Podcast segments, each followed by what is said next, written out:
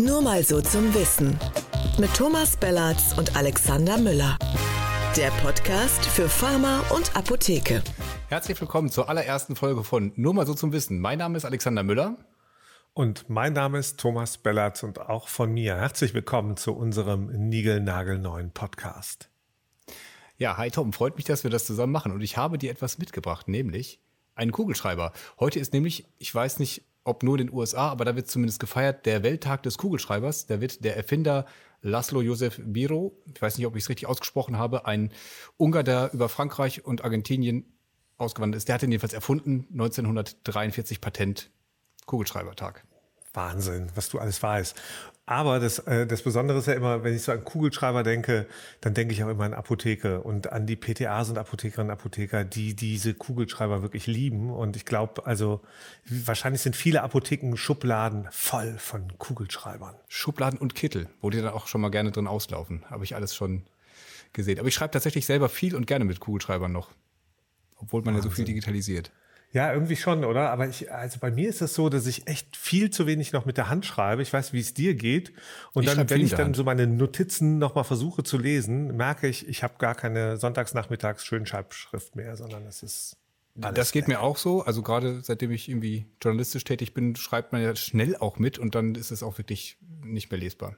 Ja. Es gibt noch einen Anlass heute und zwar hat heute Geburtstag Veronika Ferres. Hm. Ich habe mit Veronika Ferres irgendwie nicht so wahnsinnig viel zu tun, aber korrigiere mich, ich habe irgendwie dunkel im Kopf, es gibt ein Foto von dir mit Veronika Ferres. Ist das, stimmt das oder ist das meine Fantasie? Das ist keine Fantasie, das weiß sogar Instagram, Gott sei Dank, äh, und äh, Facebook. Äh, ähm, äh, es gibt ein Foto und zwar hat es eine Begegnung gegeben, ich glaube so vor zwei Jahren oder so, auf dem Semper Opernball in Dresden. Oh. Da war ich allerdings die Begleitung äh, von Christiane Reppe, die hat da einen Orden bekommen und den St. Georgs Orden, glaube ich, heißt der. Äh, für besondere Menschen. Die hat den auch verdient und den hat äh, an dem Abend auch unter anderem Veronika Ferres äh, bekommen. Und äh, wir, da, wir standen da so und haben äh, parliert und so. Dann gab es natürlich ein Foto Arm in Arm und äh, ja, äh, herzlichen Glückwunsch, äh, Veronika Ferres. Toll. Ähm, ja, ich weiß sogar, wer heute noch Geburtstag gehabt hätte, nämlich äh, Prinz Philipp wäre heute 100 Jahre alt geworden, tatsächlich kürzlich verstorben. Äh, aber der hätte heute seinen äh, Wahnsinn 100. Geburtstag äh, feiern können. 10. Juni. Krass. Das wusste ich nicht. Ja, aber ähm, ja, ich glaube, das ist natürlich, ne, die, die trauern ja noch in der Royal Family und aber gleichzeitig gibt es wieder ein freudiges Ereignis, weil natürlich äh, die Herzogin Meghan äh, ähm, das zweite Kind bekommen hat äh, vor ein paar Tagen. Und ähm, Söhnchen äh, Archie hat jetzt eine kleine Schwester und die heißt Lilibet Diana Mountbatten Windsor. Was für ein toller Name. Da kriege ich gleich ich wusste gar nicht, dass du so ein, wusste gar nicht, dass du so ein Royalist bist, dass du da so firm bist in diesen oh. ganzen Ach, ich finde die schön. Also ich finde, glaube ich, die Namen ganz lustig und die Menschen finde ich manchmal auch ganz putzig und die Stories ja. so richtig Royalist ja. bin ich, glaube ich, keiner. das hätte ich mich auch irgendwie gewundert. Nee. Aber das ist ja irgendwie so eine Sehnsucht, die, ich glaube, das fehlt vielen doch irgendwie. Also dir wahrscheinlich jetzt nicht so sehr, aber dass wir hier so kein Königshaus haben. Ich meine, wir haben so als, als, ja, weiß nicht, wir haben so die Wolves. Das sind so die, die Blätter hier beherrschen. Die sind jetzt, glaube ich, zum dritten Mal wieder zusammen. Also, ja, herzlichen Glückwunsch, freut uns total. Wobei, äh, als ich das gelesen habe, habe ich gedacht, ähm, krass, wenn man sich das aus heutiger Sicht überlegt, weswegen der Wolf zurückgetreten ist als Bundespräsident, verglichen mit dem, was seine Parteikollegen vor der CDU so in den letzten Wochen und Monaten angestellt haben, oder? Und da gibt's keine Rücktritte. Nee, auf keinen Fall. Also Grüße an den Verkehrs- und an den Gesundheitsminister und einige andere. Ähm, aber das, da hast du vollkommen recht, das ist schon krass. Und der ist ja im, im Wesentlichen nun auch zurückgetreten, äh, äh, weil er äh, ich glaube, sich so richtig mit der Bildzeitung und Kai Diekmann äh, angelegt hat. Ne? Da hat er halt einfach auf den Falschen geschossen. Ja, aber das hat ja der Minister Spahn auch probiert, auf die Medien zu schießen.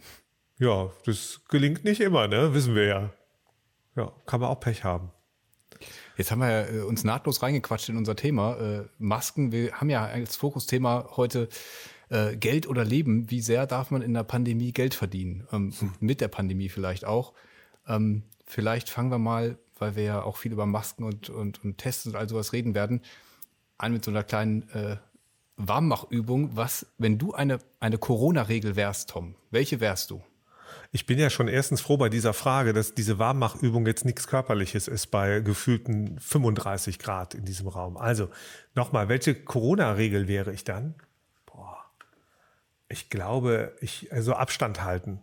So 1,50, glaubt man kaum, aber so 1,50 immer Abstand halten, nicht unnötig Hände schütteln und so.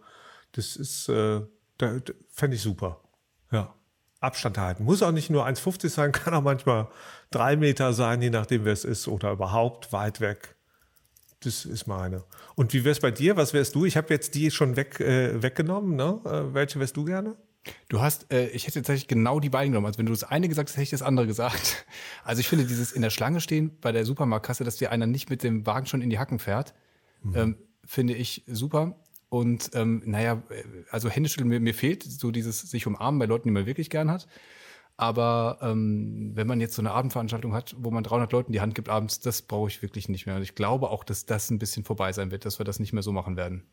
Ja, also das denke ich auch so. Ne? Ich bin ja äh, eigentlich Rheinländer, ich bin ja ein Zugezogener hier in Berlin, aber ähm, also das ist was der dem Rheinländer wird ja nachgesagt, ne, schunkeln, umarmen und so.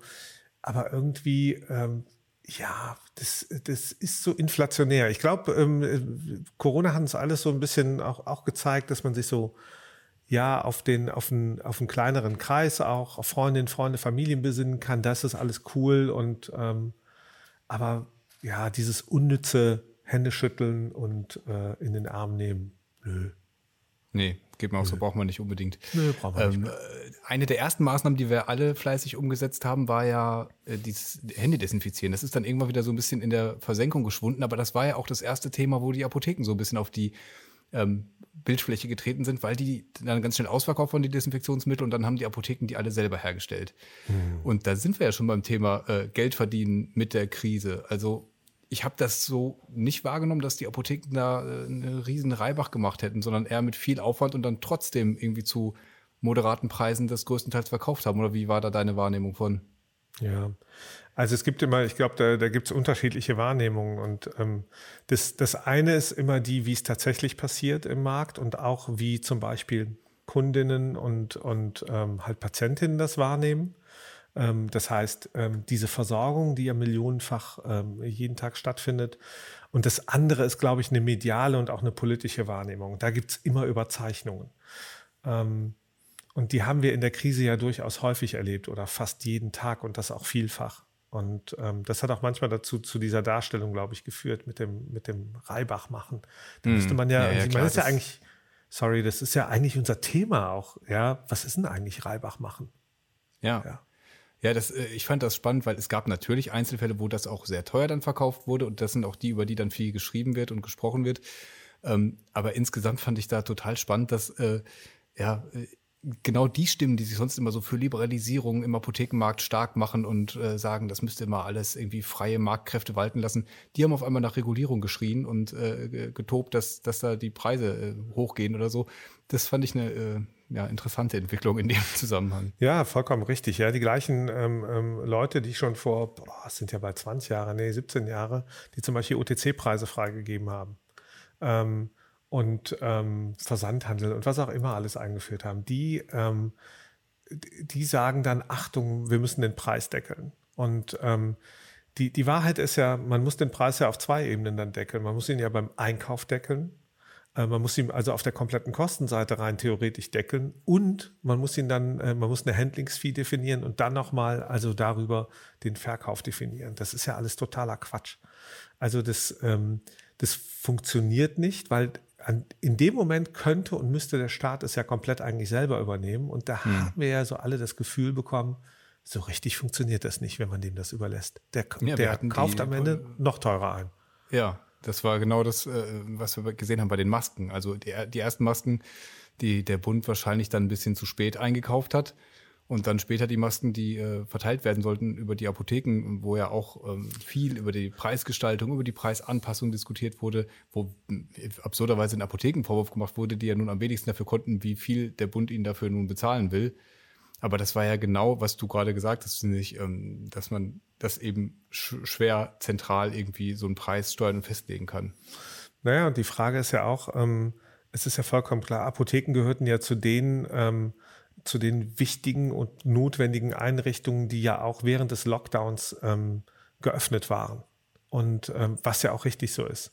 Das heißt, ähm, das, das war weiterhin ein Anlaufpunkt, äh, wenn es um, um, ja, um, um Themen der Gesundheit geht, der, der Krankheit, Rezept einlösen und, und, und. Ähm, aber wenn ich überlege, wie viel die ja auch dann investiert haben, um sich selber zu schützen, um, um die wirklich täglicher Millionen Kundinnen zu schützen.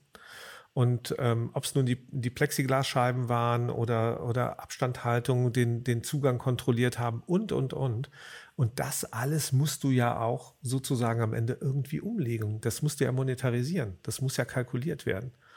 Und ähm, da finde ich, da haben die Apotheken tatsächlich einen sehr guten Job gemacht, so ja. wie viele andere Einrichtungen in dieser monatelangen Krise echt einen guten Job gemacht haben. Die, ja, dass die Geldfrage gestellt wird, finde ich im Übrigen vollkommen richtig. Und dass wir sie diskutieren, noch viel richtiger. Also ne, Ethik und Monetik sozusagen ist ja das große Thema im Gesundheitswesen überhaupt, finde ich. Ja, das war halt spannend an der Stelle, finde ich, weil die in dieser ersten Maskenphase haben die Apotheken ja praktisch so einen, einen Vertrauensvorschuss bekommen. Die haben das Geld bekommen und sollten dann so viele Masken verteilen, wie die Leute Anspruch haben. Und ich glaube, da haben die Apotheken wirklich mal wieder bewiesen, dass das einfach anständige Leute sind. Also da sind mit Sicherheit mehr Masken abgegeben worden, als später im Verhältnis ähm, zu denen, wo die Coupons eingelöst wurden. Und ich glaube, dass da eine Apotheke auch wirklich zeigt, auch vielleicht im Vergleich zu anderen Branchen, weiß ich gar nicht, muss man vielleicht auch gar nicht vergleichen, aber einfach, dass die Politik da auf die Apotheken setzen kann. Das ist ja irgendwie ein das finde ich cool. Naja, und, und die Tatsache ist ja, es hat ja funktioniert. Also das ist ein wesentlicher Faktor. Das, das hat ja funktioniert, es hat einen Run gegeben. Ich meine, das hat innerhalb von Tagen funktioniert. Hm. Und ähm, diese Masken wurden besorgt, äh, die wurden ausgehändigt. Ähm, natürlich wurden die auch am Ende abgerechnet. Und ähm, ein, Fehler, den wir in der Gesellschaft, glaube ich, immer machen und der auch politisch häufig gemacht wird, ist, man, man schaut, ob irgendwo etwas schief läuft und und rechnet das dann hoch auf einen ganzen Markt, auf eine ganze Gesellschaftsgruppe oder wie in dem Fall auch ja geschehen, ähm, auf alle Apotheken. Und das ist komplett falsch. Also das, ähm, das hat nichts mit der Versorgungswirklichkeit zu tun und nichts mit Problemlösung. Und äh, da nachzukarten, finde ich persönlich auch immer recht billig. Ja, also ich glaube, die meisten Apotheken, mit denen ich gesprochen habe, die äh, haben schon auch gesagt, dass das natürlich ähm, schon gutes Geld war, was man da verdient hat mit dieser Aktion. Aber äh, du hast es ja gerade schon angesprochen, man hat ja eben auch die Plexiglasscheiben, man hat ja auch den ganzen Aufwand damit und man kann auch, muss da ja auch die, die Volatilität der Marktpreise berücksichtigen. Die haben halt zu unterschiedlichen Zeitpunkten eingekauft, die haben dann im Dezember viel abgegeben und dann wurde nachträglich der Preis gesenkt. Und es geht noch, ähm, geht noch Steuer davon wieder ab, Umsatzsteuer, äh, Einkommenssteuer. Also ich glaube, da muss man wirklich sagen, das ist einfach hier auch eine Pandemie und eine Ausnahmesituation für alle. Und da, ähm, ja, haben die Apotheken, ich sag's nochmal, einen guten Job gemacht bis jetzt. Ja, und ich finde, ähm, es, es hat so immer diesen Geschmack, dass, dass Berufsgruppen auch sogar innerhalb des Gesundheitswesens gegeneinander ausgespielt werden äh, bei mir. Ja, also wenn dann gesagt wird, wir brauchen einen, einen Bonus für die, für die Menschen, die in den Kliniken gearbeitet haben, die in der Pflege arbeiten und, und, und, finde ich vollkommen gerechtfertigt. Ja, und, und der darf nicht klein sein und der muss groß sein, dieser Bonus. Hm. Und ähm, Genauso dürfen ähm, ähm, die Menschen, die in den Apotheken arbeiten, und die wenigsten davon sind ja EigentümerInnen, sondern die meisten sind ja auch Angestellte, die in der Pandemie ein erhöhtes Erkrankungsrisiko gehabt haben, die nicht als Erste geimpft wurden, die nicht besonders geschützt waren. Das wurde ja von den Apotheken komplett selber gemacht. Viele haben draußen irgendwie Zelte oder andere Konstruktionen errichtet, um dann irgendwie überhaupt mit der Welle klarzukommen. Und ähm, ich finde auch, da muss so ein Verursacherprinzip dann auch herrschen. Wenn, wenn der Staat, äh, wenn Behörden sagen, wir wollen, dass bestimmte Einrichtungen, wie zum Beispiel Apotheken, da einen besonderen Job machen, dann, dann müssen sie auch dafür einen gerechtfertigten Preis bezahlen. Mhm. Und äh, alles, alles andere ist auch nicht fair. Ich würde es trotzdem mal ein bisschen äh, überspitzt umdrehen, das Ding. Äh, ganz, man hat ja ganz oft gehört im Vergleich zu dieser Pandemie so, ja, Nachkriegszeit. Ne? Das war irgendwie, es wurde öfter mal aufgemacht, dass das halt so eine besondere Zeit ist und dass man dann zusammenstehen muss.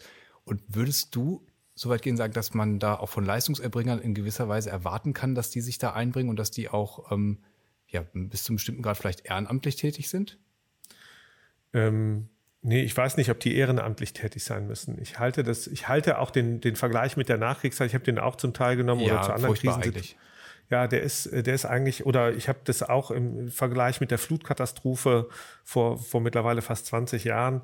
Ähm, ich, ich, finde, dass solche Vergleiche sehr schwierig sind und dass man nicht vergessen äh, darf, dass viele Menschen, die im Einsatz waren, ob sie nun ähm, von der Bundeswehr aus in, in die Impfzentren oder die Gesundheitsämter geschickt wurden, auch dort haben die Menschen ja weiter Geld verdient für ihre Leistung.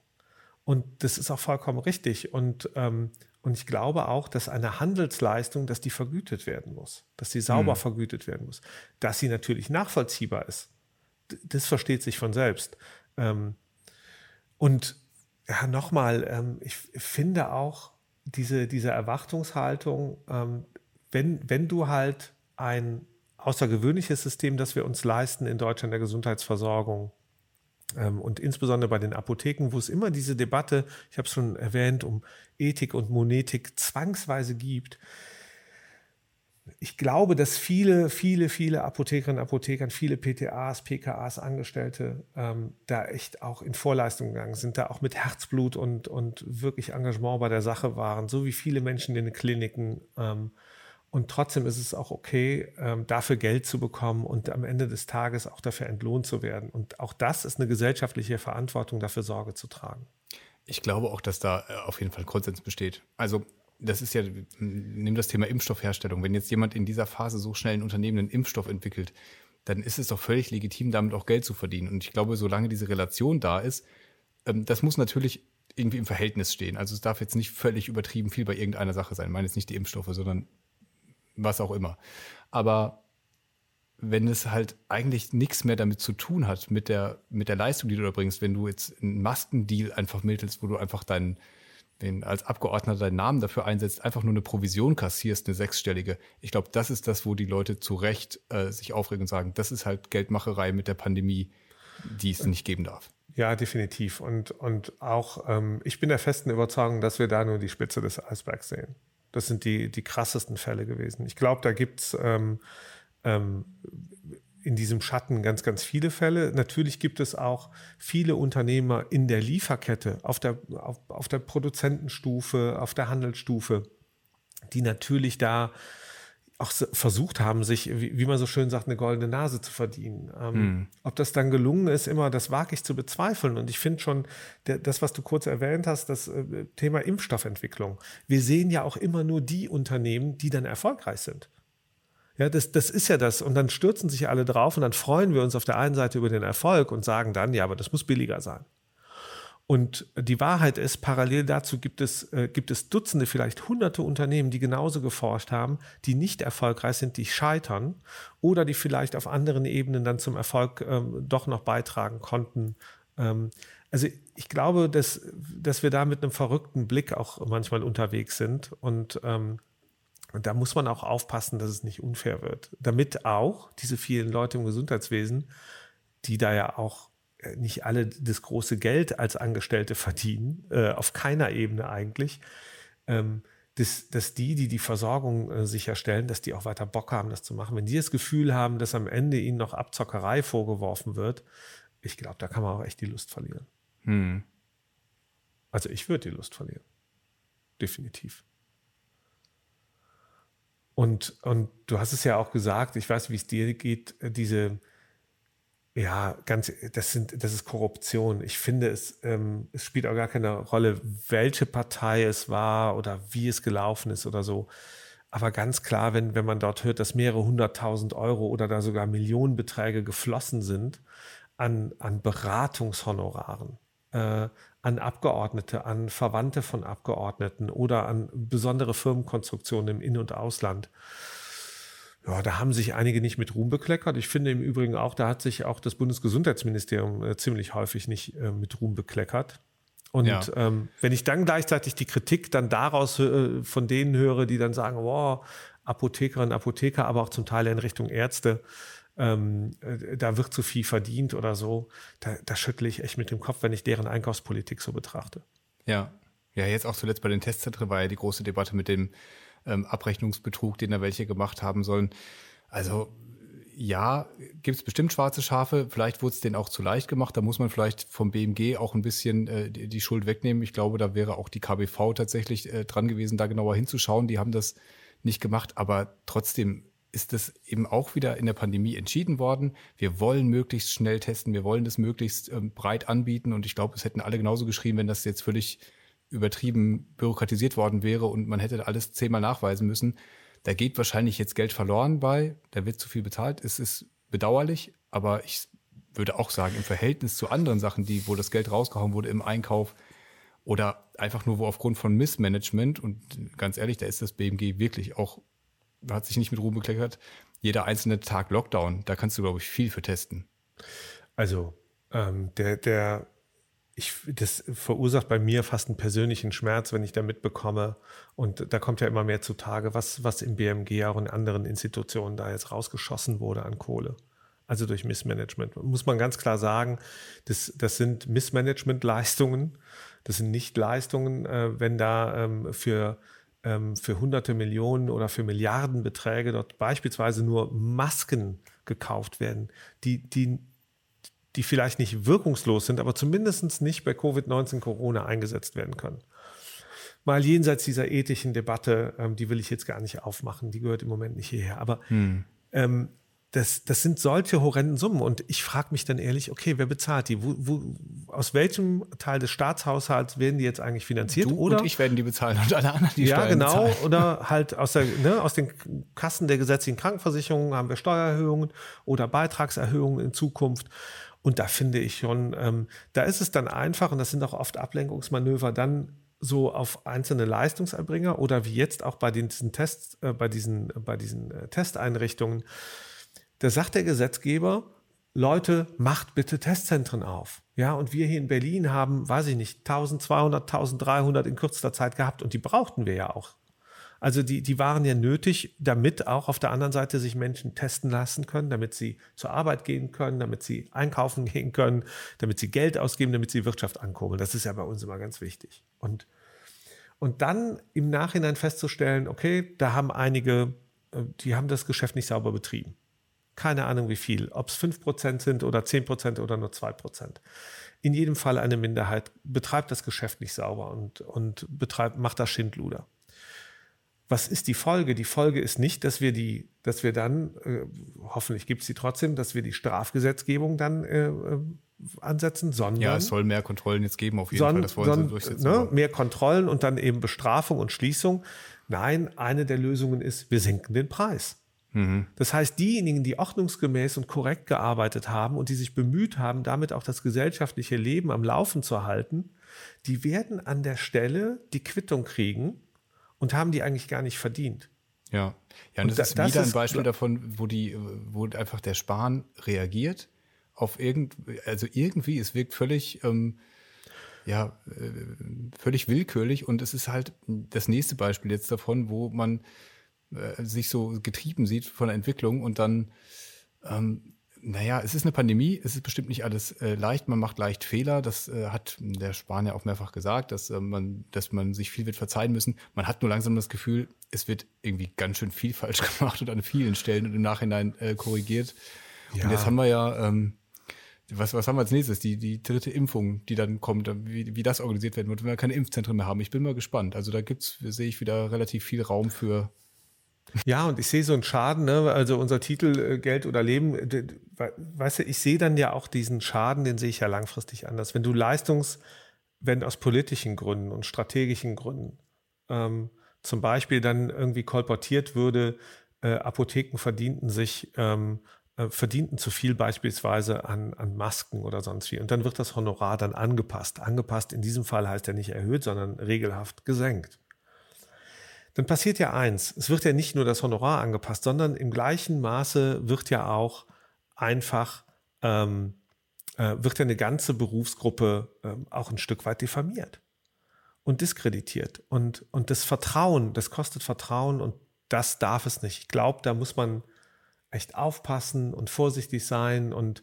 und in dieser Debatte um, um Leistung und Vergütung auch mit Augenmaß, auch politisch agieren und dann nicht immer das Kind mit dem Bade ausschütten. Ja. Ich glaube, diese Pandemie wird uns noch äh, einige Folgen unseres Podcasts hier weiter begleiten. Ich würde aber gerne zum Schluss noch eine Rubrik hier einführen, nämlich nur mal so zum Nachmachen.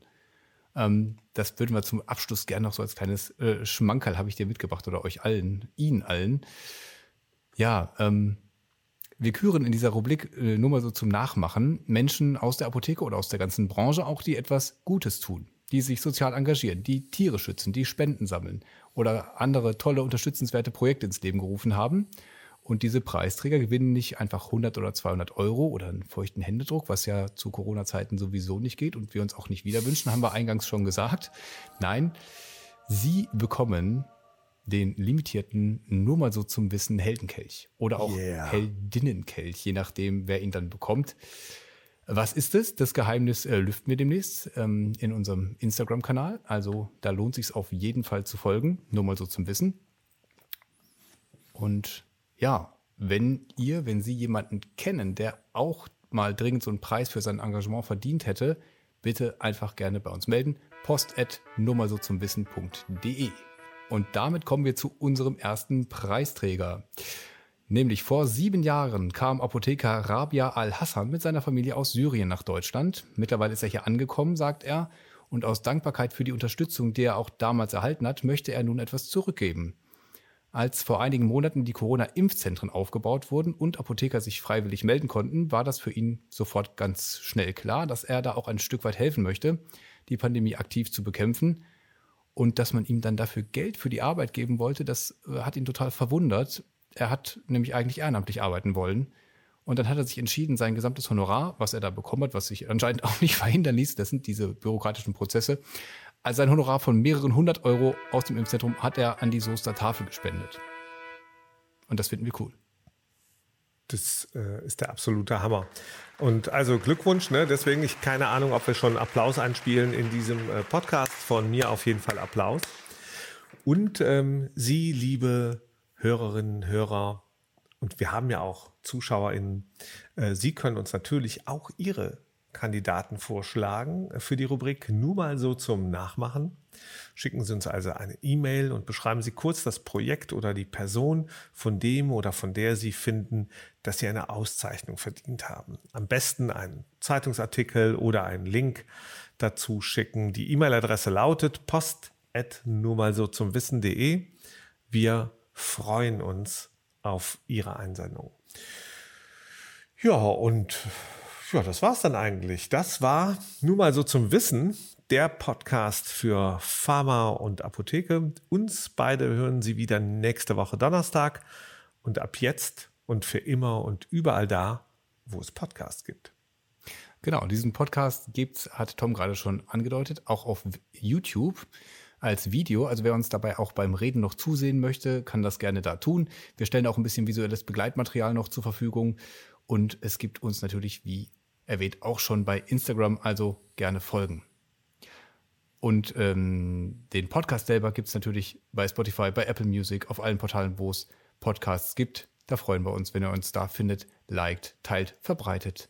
Das war's von uns. Danke fürs Zuhören. Ja, vielen Dank und bis nächste Woche.